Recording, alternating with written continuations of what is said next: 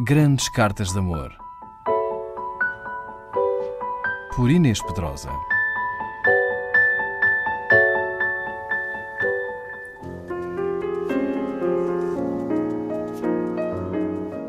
Forçado ao exílio depois de ter participado numa tentativa de revolução falhada em 12 de março de 1959, o poeta Jorge de Sena escreve para os seus nove filhos uma carta em forma de poema antes de partir para o Brasil, em agosto. É essa sublime carta em que um pai se despede dos filhos, deixando-lhes a sua herança de liberdade, resistência, exigência e amor, que vos leio hoje. Carta a meus filhos sobre os fuzilamentos de Goia. Não sei, meus filhos, que mundo será o vosso. É possível, porque tudo é possível, que ele seja aquele que eu desejo para vós.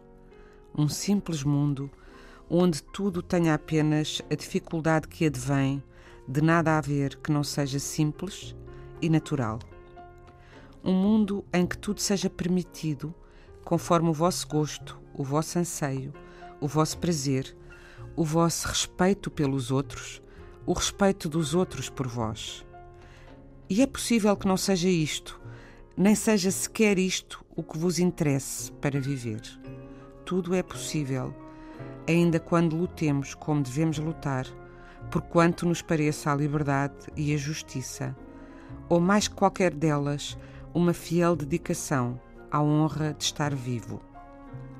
Um dia sabereis que mais que a humanidade não tem conta ao número dos que pensaram assim, amaram o seu semelhante no que ele tinha de único, de insólito, de livre, de diferente, e foram sacrificados, torturados, espancados e entregues hipocritamente à secular justiça, para que os liquidasse com suma piedade e sem efusão de sangue. Por serem fiéis a um Deus, a um pensamento, a uma pátria, uma esperança, ou muito apenas à fome irrespondível que lhes ruía as entranhas, foram estripados, esfolados, queimados, gazeados e os seus corpos amontoados tão anonimamente quanto haviam vivido, ou suas cinzas dispersas para que delas não restasse memória. Às vezes por serem de uma raça, outras por serem de uma classe, expiaram todos os erros que não tinham cometido ou não tinham consciência de haver cometido. Mas também aconteceu e acontece que não foram mortos. Houve sempre infinitas maneiras de prevalecer, aniquilando mansamente, delicadamente, por ínvios caminhos, quais se diz são ínvios os de Deus. Estes fuzilamentos, este heroísmo, este horror foi uma coisa entre mil acontecida em Espanha há mais de um século e que por violenta e injusta ofendeu o coração de um pintor chamado Goya, que tinha um coração muito grande, cheio de fúria e de amor.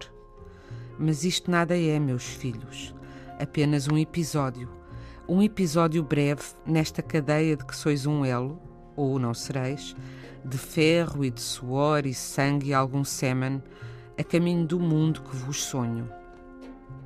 Acreditai que nenhum mundo, que nada nem ninguém vale mais que uma vida ou a alegria de tê-la. É isto que mais importa, essa alegria.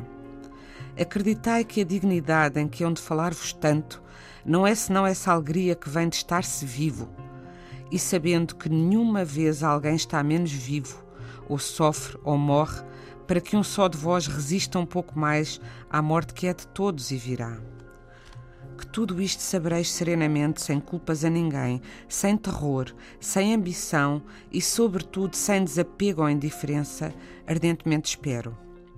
Tanto sangue, tanta dor, tanta angústia, um dia, mesmo que o tédio de um mundo feliz vos persiga, não hão de ser em vão. Confesso que muitas vezes, pensando no horror de tantos séculos de opressão e crueldade, hesito por momentos e uma amargura me submerge, inconsolável serão ou não em vão. Mas mesmo que o não sejam, quem ressuscita esses milhões? Quem restitui não só a vida, mas tudo o que lhes foi tirado? Nenhum juízo final, meus filhos, pode dar-lhes aquele instante que não viveram, aquele objeto que não fruíram, aquele gesto de amor que fariam amanhã. E por isso, o mesmo mundo que criamos, nos cumpre tê-lo com cuidado, como coisa que não é nossa, que nos é cedida para aguardarmos respeitosamente em memória do sangue que nos corre nas veias, da nossa carne que foi outra, do amor que outros não amaram porque lhe roubaram. Grandes Cartas de Amor por Inês Pedrosa.